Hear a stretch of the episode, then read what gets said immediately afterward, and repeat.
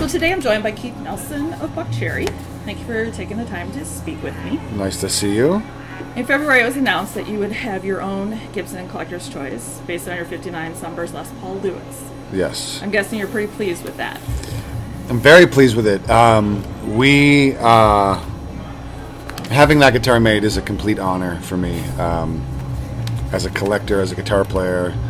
Um, so yeah, uh, I was a complete honor, and they uh, really went out of their way to replicate that guitar very, very closely. I'm really, really knocked out by how close they got it, and um, not just the look, but the way the guitar actually feels and the way it sounds. They really matched the electronics really well. As a matter of fact, right before you got here today, um, a friend of ours, Todd, owns number 11 in the series, and he brought it down to check out and compare against the original, and we decided it was pretty, pretty close. Awesome. Yeah. So when did your love for Gibson start? Oh, so early on, you know, I think um, just seeing old pictures of Keith Richards, and, and uh, I was really into Free when I was a kid, the band Free, and Paul Kossoff played Les Paul, and know, Jimmy Page, and Joe Perry, and you know all those guys just made me. I just when I thought of the guitar, I thought of Gibson Cool. Les Paul. So do you think you'll ever have a different model release in the future, or possibly a I mean- specific signature guitar? Uh, you know, I don't really care much for the signature guitar thing. I don't think I can really better what what they've done. You know, um, I do have another guitar that we're talking about doing uh, another collector's choice on at some point, which is the '57 TV Junior that I play every night. Um, so there's some talk about that, but um, I'm just stoked to have the have Lewis out there and. And, and that it, that it was done right. Like I can really say honestly, if you go to the store and you grab one of those guitars, at least from what I've seen, it's pretty pretty close. Oh, cool. So I once had a conversation with Xavier, and he referred to you as having 11 bajillion guitars. Is that an accurate statement? Uh, I, I love guitars. Um, I love them for multiple reasons, you know, but ultimately they're great tools to get songs written and performed on. And that's really what it comes down to for me. I'm not really a guitar shop guitar player. Um, I'm not a schooled player. I, it's all a tool for the song. So yes, I do have 11 bajillion or, or so. Are they all at your house studio? Like, do you know everyone in and out, or You know, it's funny. We've been on the road for so long, and you know, the the uh, traveling acquisition of gear is something that we're kind of well known for in certain circles. And um, I will get back to the storage locker back in LA in between legs of a tour, and I'll see cases, and I'll look at them, and I'll go, "What's in that case?" And I'll open it up, and I'll be like, "Oh, I remember that guitar. I haven't played it since I bought it." So there is a little bit of that, but I've really tried over the last few years to really weed some things out and only hang on to guitars that I'm actually really using and really loving. all right? So I have a few rapid fire questions. Sure. First guitar you ever owned. A Fender Telecaster. Last guitar you bought. Not acquired, but bought. Bought.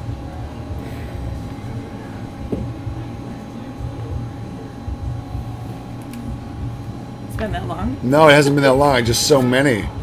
Um, I know it's supposed to be rapid fire too. Last guitar I bought. Uh, I bought a 57 reissue gold top from the guys at Dave's Guitars in La Crosse, Wisconsin. Another guitar player you'd like to collaborate with. Collaborate with. I'd love to write songs with Rick Nielsen.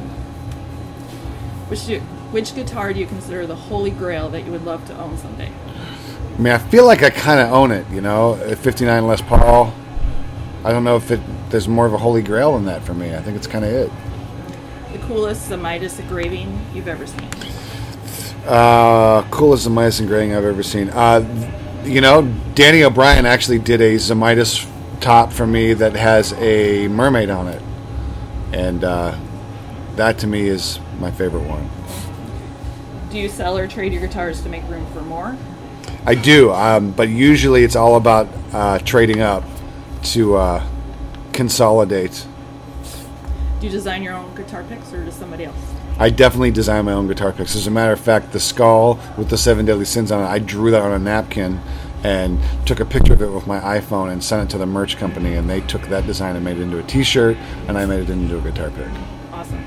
Do you have any guitar related tattoos? I have no guitar related tattoos. Well, if you don't count that one. It's not a guitar though. Yeah, it's not a guitar. Do you have any guitar? Or I'm sorry. Do all of your guitars have names? No, absolutely not. Okay. The last time you played Fastback 69. Oh, 1999 maybe? It's been a while. because I saw you in 2001 and you played. it okay, that so show. that's probably was probably it. That was probably it. A good song though. Yes, it is. Do you have a specific go-to song when you're sitting around at home playing? I mean, you know, it's funny when uh, usually something by ACDC or Free to just kind of pick up and acquaint myself with the guitar and an amp or whatever it is. Cool. Like All Right Now or Highway to Hell or you know something where you just can grab the guitar by the neck and just spank it. All right, so Confessions was released a little over a year ago. You guys pretty happy with the reaction from fans and your experiences overall this past year? I mean, the reaction from the fans has been really great. Um, you know, record sales as an indicator of your success has been something that's been harder and harder to actually use as a barometer because of the way people are getting their music and experiencing it now. Um, you, that that record probably has sold less scanned copies at retail stores and online than anywhere else, but more people seem to be familiar with that record and come out to shows, you know. And when you factor in how many times the songs are streamed on different sites and everything like that, I would say um, it's been really well received. The thing I like about the record is that if you're a fan of the band and you get into the story, you can really go deeper than just the songs. But if you're not really into all of that and you just put the record on, it's still a rock record that makes sense. So um, I think it's been really well received. I debated saying this, but I will say, um, to me, having been familiar with the band all these years, it's very mature sounding. And don't take this the wrong way, but I was glad there wasn't a crazy bitch type song on there. Um, do you feel the sound and the vibe you achieved with this album will continue onto the next one, or is it whatever will be will be? I can tell you the next record is already done, and it's definitely um, not as adult as uh, or mature as you would say in your words. Um, but I think that there's moments of that. So I just think you know, you know, we want to make. Uh, I think we all want to make, and I truly want to make the most genuine record that we can at the time. Just that speaks of the place that we're in, and I don't think we can really fake that. You know, we made the Confessions record. We were really ready to make that record. We were really ready to do a record without a party anthem on it, or you know, and to kind of roll up our sleeves and deal with some heavier subject matter. The next thing that we're about to put out is a complete antithesis of that, but I still think it shows the growth of the band, and it's um, and it was a lot of fun to make. We made it really fast. Um, we laughed a lot, and um, we just kind of did exactly what we wanted. I read in a recent interview that you mentioned a very exciting EP. Is that what you're talking about? That's what I'm talking about. Okay, so you can't elaborate any more than what you've just said. Um, it has a little bit of a theme. You'll know by the title, and um, it's going to basically knock you over the head. and when will we know more? Yeah, this spring, Spring. for sure. It's For sure. technically spring. Yeah. So Sorry. I'm not getting any more out of you. No. Okay. All right. So with six studio releases, and I've always wondered this with every band. How do you decide the set list each night? Is it based on your mood, the city you're playing in, fan requests? I mean, all of that, uh, and coupled with the fact of the songs that we actually can remember. There's a lot of songs at this point, but you know, you've seen multiple shows, so you know we never really play the same set list twice. We may include the same songs in every set list because there's a certain um, contingency of our fan base that wants to hear "Lit Up" and "Crazy Bitch" every night, and that's cool. I love we love playing those songs, but we mix the set list up every night. So tonight, that's what you'll hear. So, and I can tell you there's one, two, three, four, five songs on there that we did not play last night. Awesome. Yeah, I like how you're opening with lit up versus Yeah. closing with it. I think it just really sets the tone. You know, back in the early, early club days when we were an unsigned band, we opened with that song every night. And then it became the first single, and we had some success with, with it. So we were advised to move it later in the set, and we did. And then uh, when we came out on the Confessions tour, I had been wanting to open up with that song for a long time because we have a few other well-known songs that people like to hear, and we were saving that till late. I'm like, why don't we just?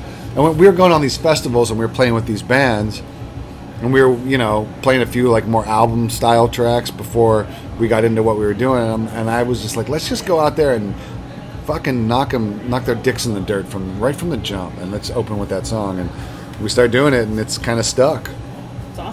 So you'll probably hear that as the opener for a while to come. That's cool. So you're playing different new songs than you were last year, or the same rotation? Uh, no, definitely different new songs. Like Alpha Confessions, we've been we, we did Water a lot. Uh, we did we did uh, Air last year. We do Water all the time now. Um, Dreaming of You is going to get added to the set list pretty soon. Um, we just pulled out Too Drunk. We haven't played that in probably four or five years. Uh, Lawless and Lulu, we played that last night. Uh, you know, so it's definitely always, always changing. We, we played You a couple weeks ago off of Time Bomb. Um, Fall from Time Bomb gets played a lot. That's Yeah. my favorite song off that album. All right, so for a short time, you guys were doing covers like Midnight Rider, Highway Star. Uh-huh. Any chance of bringing those back or different covers even? We actually moved on to a whole new set of cover songs. It's funny that you bring that up because uh, we, uh, during the last break after we finished the EP, we decided we're going to start recording some cover songs and probably put them out on the website, uh, you know, straight to the fans, bypassing any kind of uh, uh, mechanism other than you know getting getting the music directly to the fans. So we just recorded four cover songs, and we're going to do three more when we get back on the next break. So we're kind of getting a little stockpile of, uh, of fun covers that kind of give you a little glimpse into some of our influences. Are they older bands? Uh, some old, some very very modern and new. Interesting. Yeah. Is that spring release too? Uh, I don't think it's going to be released as a body of work as much as it's going to be released kind of one at a time. No, I know, but are you still thinking spring? Yeah, I mean th- those are those are uh, probably going to come out in the next month or so. We're going to start releasing those. Cool. Look forward to that. All right. So for everyone that hasn't seen Buckcherry live, uh, the energy and whatnot behind your performance is um, super amazing, powerful, electric. Uh, for me personally, during the last few years, though, I've noticed that the um, interaction between you and Stevie D on stage has really changed. And you guys, instead of staying in your corners, you now interact a lot more. And I will say it's a lot of fun to watch you guys. Well, I, I think that's just a um, that has nothing to do with other than just you know more familiarity and um, uh, just really appreciating being in a two guitar band and what the other guy does that you don't do, and because we've always been really close personally. Um, and yeah, it's just a little bit looser. We're more comfortable, and um, yeah, it's fun. It is fun. So you've been making uh, music as Buckcherry for 15 years now. Are the things that inspire you now drastically different compared to what they were back then? Are there still obstacles to overcome? And do you define, or do you find you discover new things, whether it's evolving as an artist or about yourself personally? Yes. um, the things that inspire me now are the same things that inspired me when I started, and it was really about songs. You know, um, also, for me, it always goes back to the song. I think, as far as learning new things, there's always something to be learned, and I think when you think you know everything, that's when you're really fucked. It's when you really don't know much at all because there's always something to be to be learned, whether it's from other musicians, other songwriters, other bands, uh, the guys in your own band. Um, yeah, there's always something out there to be learned. Cool. So, what was the thought process behind following up the video for "Nothing Left to"? Oh, I'm sorry, "Nothing Left But Tears" with its dark imagery of the seven deadly sins to the chill, mellow vibe of "Dreamin' of You." I mean, "Dreaming of You" was a song that uh, Josh and I wrote because we really just wanted to end the record on a um, on a lighter note, and it fit into the story. And he, you know, that song started had its origins before we even came up with the concept of the seven deadly sins because, or definitely separate from it because he was just asking me to come up with some music that reminded him of a certain song. You know, I want to write a song like, you know, blah blah blah, and I kind of came up with this little acoustic guitar thing, and he started singing on it, and the song wrote itself in five minutes. and um, you know we're we're kind of getting to the end of this record cycle, and and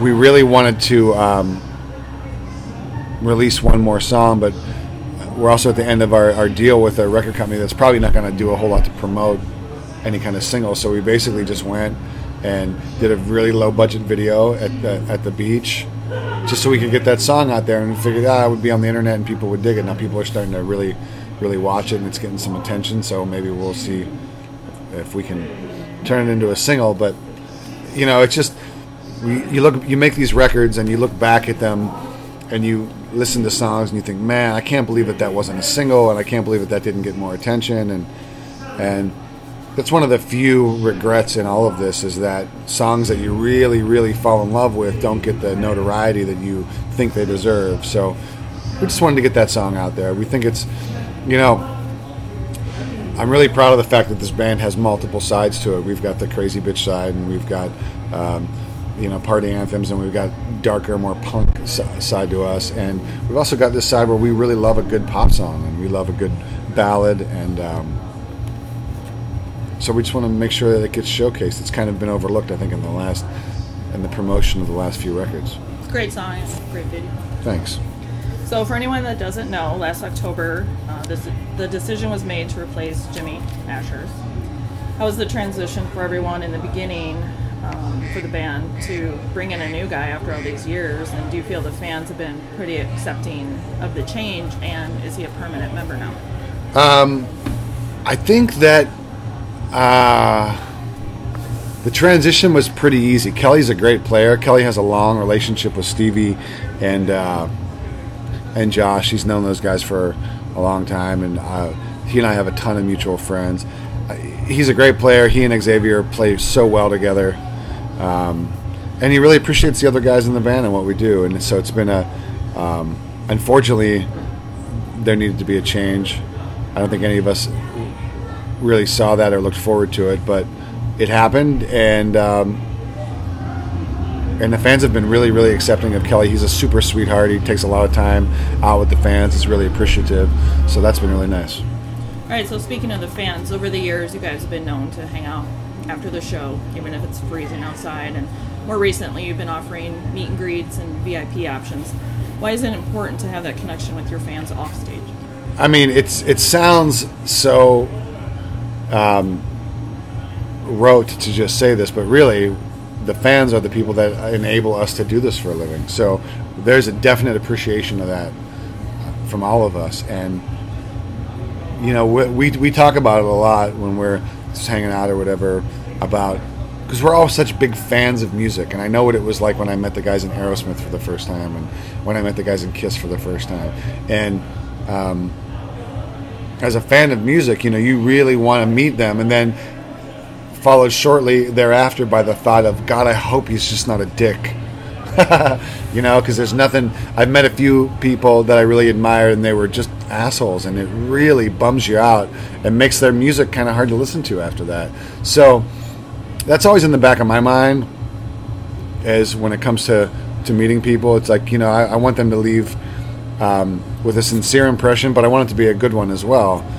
Um, and it doesn't really take much time, and it means a lot to people that are fans of your music. cool. So, 100 years from now, what current style or genre of music do you think people will still be listening to? And if someone were to come across the entire Buckcherry catalog for the first time that far into the future, what do you hope that they would enjoy most about it? Wow. I mean, hundred years. I mean, come on, nobody's listening to music from the twenties anymore. So, right.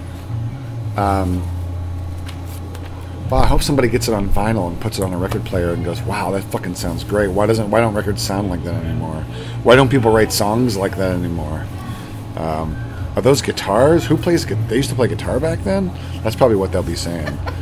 I don't know. I hope it uh, it, it, it, it evokes some emotion in people. Um, I hope it's the soundtrack to their parties. All right, so you currently have tour dates listed through June. What are Buckcherry's plans for the rest of the year? Uh, that's all I really know of so far. I think we're talking about maybe staying out through August or September. Um, But uh, as far as I know, we're, we're going to be in Europe in June, and I know we're trying to figure out what's going on in July, August, September. Okay. So here at Unsung Melody, we like to end with a random question. Here it goes. If you were part of a bowling league, what would your team name be, and what color are the shirts? The Lebowskis, and our shirts would be black, of course. Of course. All right. Well, thank you again for taking the time to uh, speak with me, and My best pleasure. of luck with everything. Thank you very much.